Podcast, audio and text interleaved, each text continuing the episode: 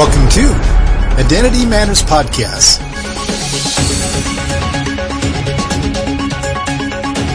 Hi, my name is Steve Phinney, and I will be your speaker today. Every believer needs to understand who they are in Christ. In our series, Identity Theft, we'll do just that help each believer truly know who they are in Christ. Thank you for joining us.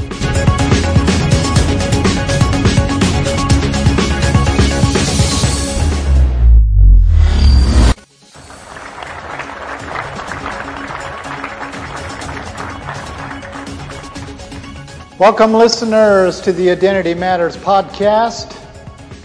A lot of people uh, ask from time to time, what does that really mean? You know, identity is one of those words that are thrown around like a lot of words. I do research once in a while to find out how often the word identity is used on the internet. It's a lot. It seems to be a very popular thing to talk about in the world of psychology, or should I say psychobabble.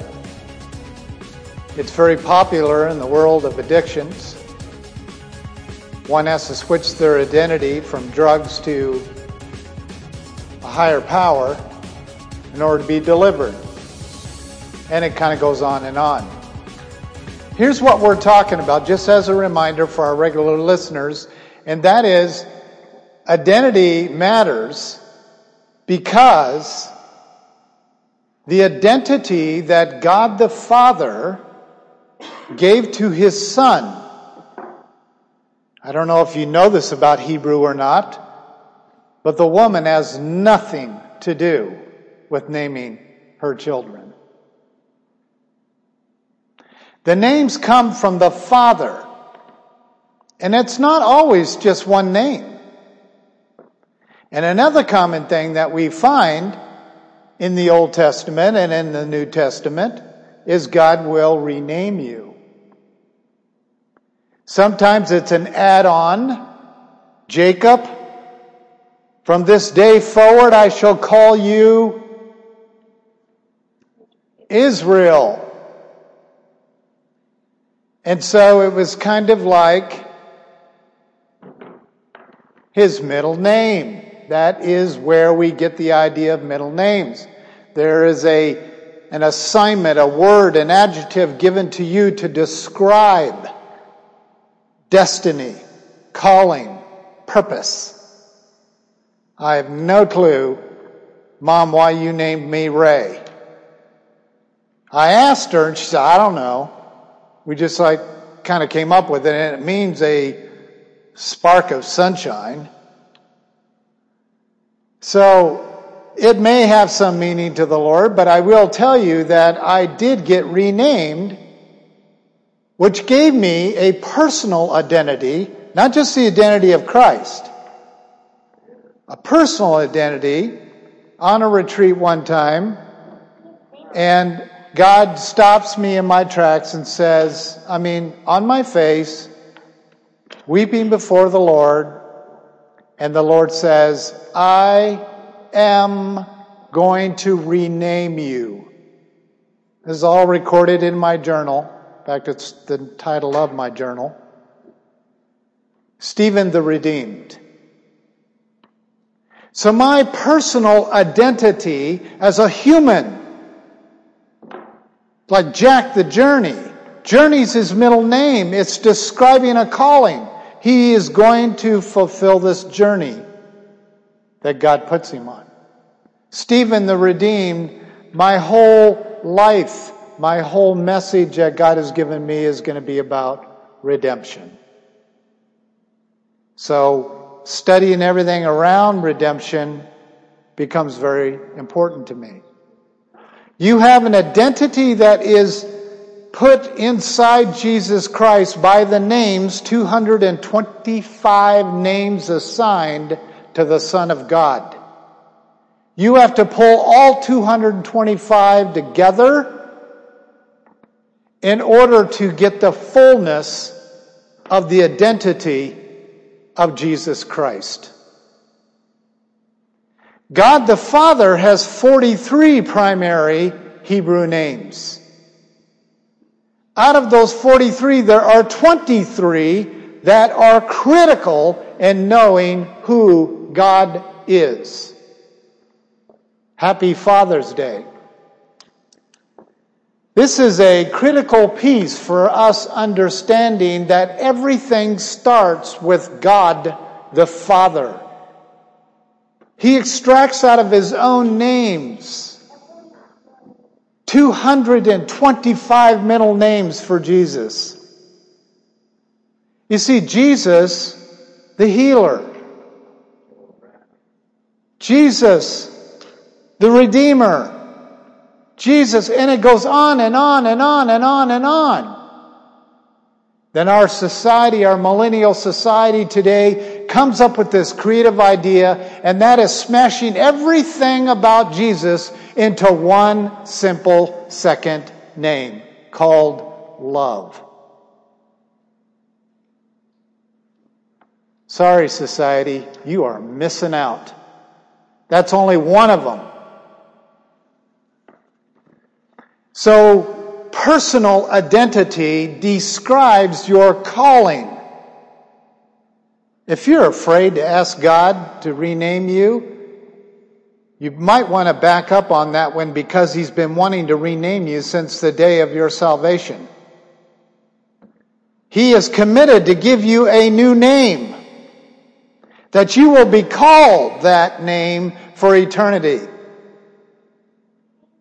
When I am called on by God, as I was in worship tonight, I heard Stephen, the redeemed, and then he spoke. He never fails to call me by my identity as a person that is grafted into his life. My mother used to call me Stephen. I'm very fond of the name, actually. I am far more fond of that than Steve, or Stevo, or Stevie, or as the clerk said to me this past week, Stefan. So, knowing who you are as a bridal member, you think bridal members don't have names? Are you kidding me? We don't drop our identity name just because we get married to Jesus Christ. So, you see, Stephen the Redeemed, my guesstimate is maybe he'll keep the two of them as I go on through eternity, or maybe he'll drop the earthly one. I don't know. But I do know when he calls me. He has my attention instantly. Because when the middle name is spoken to me, it stops me in my tracks. Oh, identity is very important and it does matter because God gave his full identity to Jesus Christ. Christ gave his full identity to the Holy Spirit. And the Holy Spirit was put inside each of us upon the moment of salvation. And all the fullness of God's names, Jesus Christ's names, becomes alive in us on the moment we get saved. And then he has the, the, throws the blessing upon us, say, I'm going to give you a personal identity. Now, out of the Stephen the Redeemed, I have to ask the Lord, how does that work itself out? And the Lord says, You are my prophet. Well, what does that mean? Because prophecy is not the same today that it was in the Old Testament. He's not adding anything new to any of the prophets. I, I hate to break your bubble, a lot of you charismatic prophet types, but he's not giving you new stuff. The Bible's done. It's finished. It's complete. So what's a modern prophet do? They're loud and ugly. And they present the truth in the raw core fashion in which it was given. They don't salt and pepper it so it's tasty When you eat it, it is raw. It's like eating raw fish. Is that a good example? I don't like raw fish. So that's our little catch up point when it comes to how important identity is and seriously how identity matters. Before we move on any further, I want to recommend our book. And I need to do this kind of in advance because I'm going to need your help to promote this thing. How many here have read the book Faithful Father, the Bride of Christ?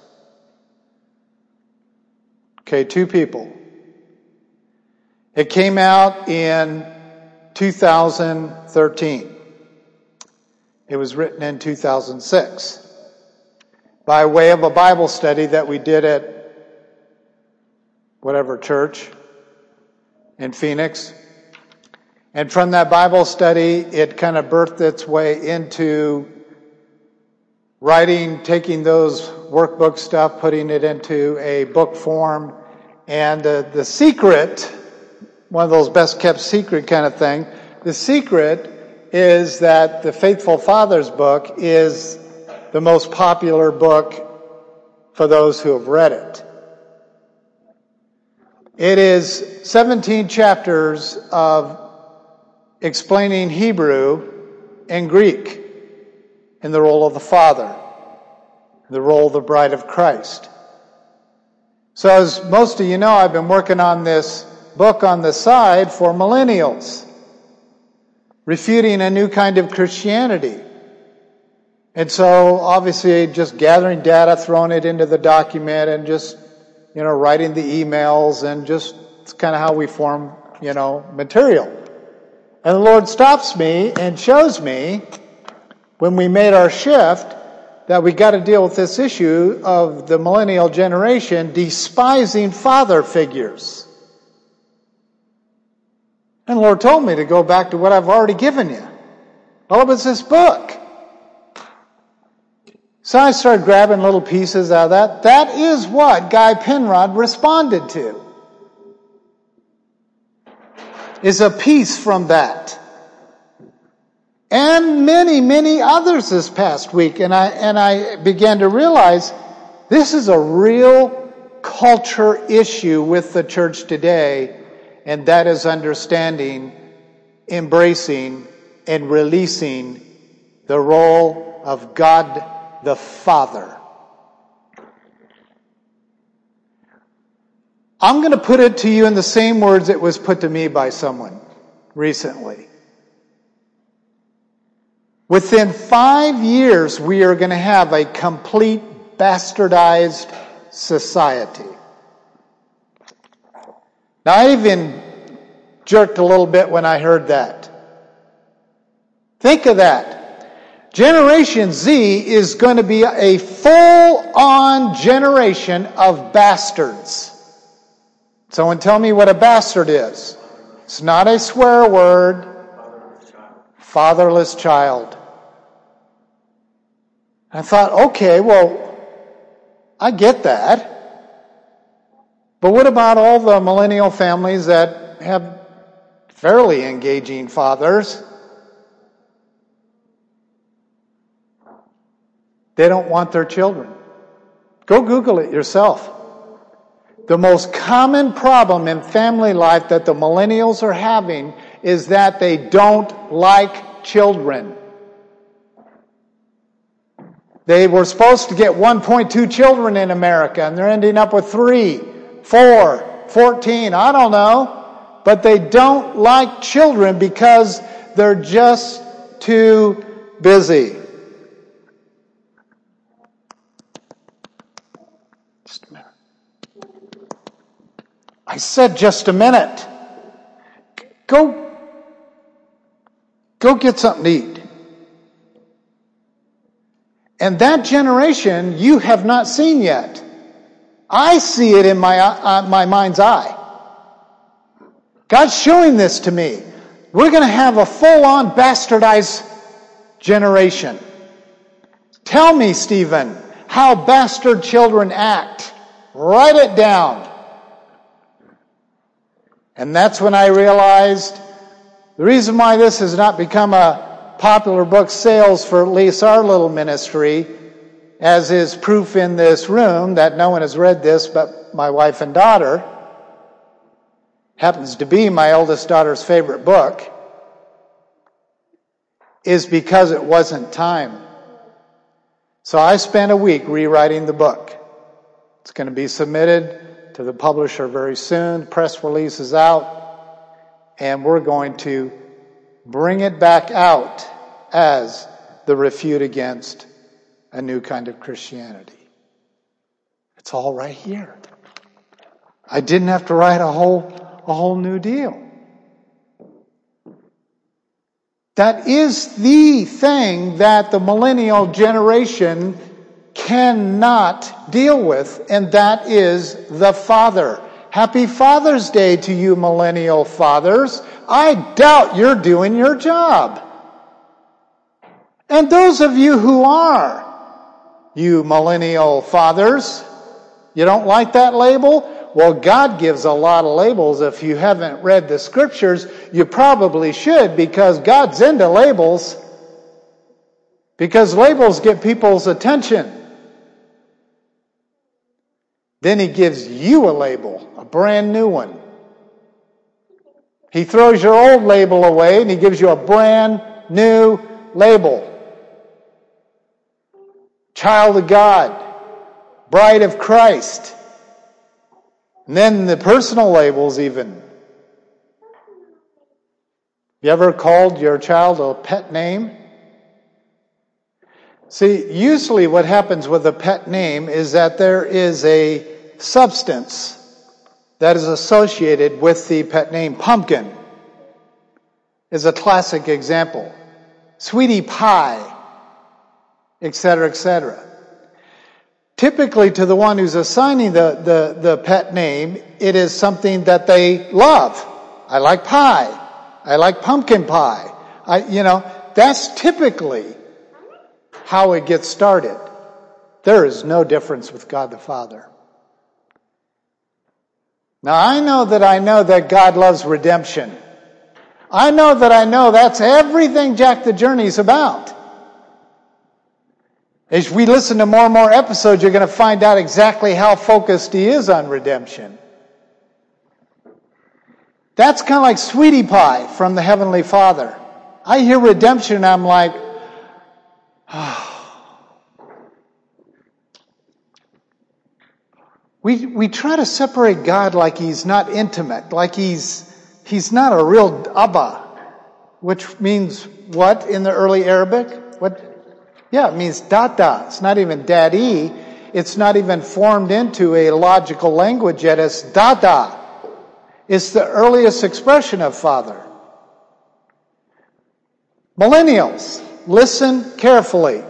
Jesus referred to his father on Father's Day, that was every day, he referred to his father as Abba, Father. It's in songs, it's in books, it's in hymnals, it's everywhere. Need to understand something. Abba is Dada, child. Father is authority. Abba, Dada, authority. Those of you who are caught up in this love, love God, this love, love Jesus, this love, love Holy Spirit, I feel bad for you. That's just a piece of it. I'm not denying it. Abba is love, love to his father. Father is yes, sir. Not thy will, my will be done, but thy will be done. Father, dear Father, who art in heaven, Holy is your name. I don't know if you used to pray that because you're kind of grew up saying it before the worship songs. But I'm here to tell you it's specific in Jesus locking in his sonship and the fatherhood before he, it could be given to him as the son. I know when I have a true spiritual son. I know when I can give them my life. Guys that come along and say, let me hold that stick up for you, I go, no. I don't let guys help me quickly. Because if I start leaning on their service and they're gone, I have damaged the ministry. That is exactly how Jesus was. You think that Jesus used Peter and Matthew and all those guys right off the get go? Are you kidding? He did not assign them spiritual responsibilities. They were as dead as their sandals. They were not indwelt. See, this all comes together as one message. And those millennials that are listening and you're bastardizing your children because they're going to become 18, 25, 35 years of age and they're not going to know who God the Father is. They probably won't even be able to go dada to him, let alone call him the Father of the universe. Got a quick little reality check for you. There is no such thing as God of the universe. The universe is in a box. Darwin was right about that. His little black box theory was pretty straightforward. God's not in a box. He's not the God of the universe. Although we use that term. He is the God of all. And when we get to our new heaven and earth, we're going to discover there are no walls with God. Have you ever asked yourself why the universe is black, is dark? That is the black box. And when God takes this earth and He throws it into outer darkness, it's going to stay in the constraints of darkness. But on the outside of that dark box, I can assure you that the new heaven and earth is endless light. There is no darkness. The universe will be in a box. 602-292-2982. There's also a booklet, small book actually, that you can download from our website called Historic Creation, written by Dr. Joseph Cazell and myself. It is based on what I just told you. The lies that come with Christian creationism. God is a God of light. It's one of his names. There is no darkness where God dwells. Darkness is the symbol of Satan. So we need to keep things in perspective. Identity is a whole lot more than saying, I know who I am in Jesus. We're on number 160, believe it or not. 160 in the Identity Matter series. This is part A. So if you haven't noticed in the podcast, we split up our messages and they're right around 20 to 30 minutes now, making it as easy as we can. So within that, we've been doing this series on the millennial generation, which will take us the rest of the year. So each of the messages build upon the other one. So I would really encourage you to listen to the past episodes on the millennials the title tonight is The Heavenly Father versus the Spiritual Father. The scripture that we had read to us earlier tonight is Romans 13, 1 through 4. One of the most least preached passages of all of Paul's writings. In fact, if you ask fellow believers about this concept, they probably look at you like, you're crazy. That doesn't exist in the Bible because it is opposite of the United States of America and other countries who enjoy protesting. What does it say? What's, what's the basic message? Submit to all governing authorities because why? God's ordained them and who established them? Hitler? Napoleon? God!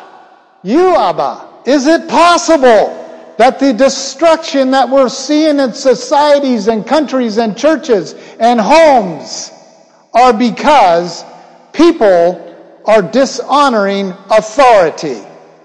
And you're keeping your promise. Not only will he say yes to that because he already did, I'm here to tell you that is what he's going to use and will continue to use to usher in the Antichrist. The Antichrist is pushing for one thing right now. Listen to your news. Peace, peace, but there is no peace. How can a guy come into a baseball game, take out his gun and mow down a bunch of Republicans, conservative Republicans? It's easy. He's dishonoring the existing authority. Those of you who are Trump haters, let me let you in on something. The condemnation from the living God is at your door. The whole time that there was a president for two terms that I did not care for that much, I held in my heart a respect for his office. And I happen to be excited that a lot of his stuff is being overturned because it does support my beliefs in Christ. But you see, it's, if you're going to get your guns and go to a baseball game and mowing down these conservatives, you're a man filled with hate. There's no love in you. You have no clue what love is. That's what this is talking about. All authority that exists is established by God. He who opposes such authorities opposes Abba the Father. And you will reap consequences. I didn't vote for Donald Trump, but I have a deep love for him. You see, it isn't about your policies, it is about authority. Jesus being able to have an intimate relationship with God, calling him Dada, Abba, while he looks at God as the ruler of all.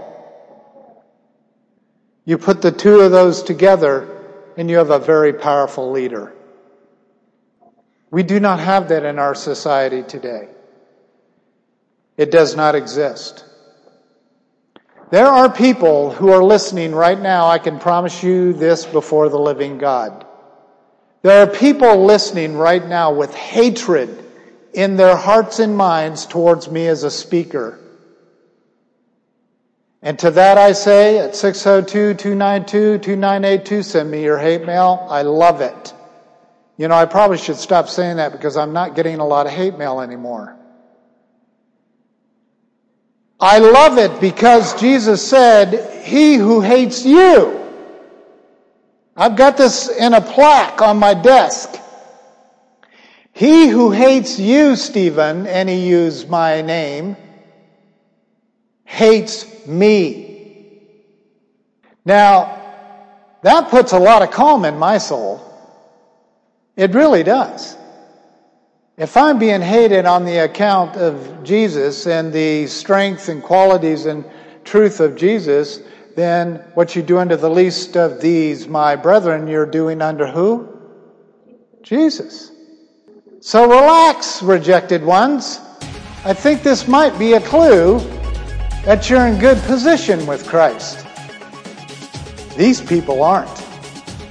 That is Romans chapter 13, verses 1 through 4 or 1 through 6.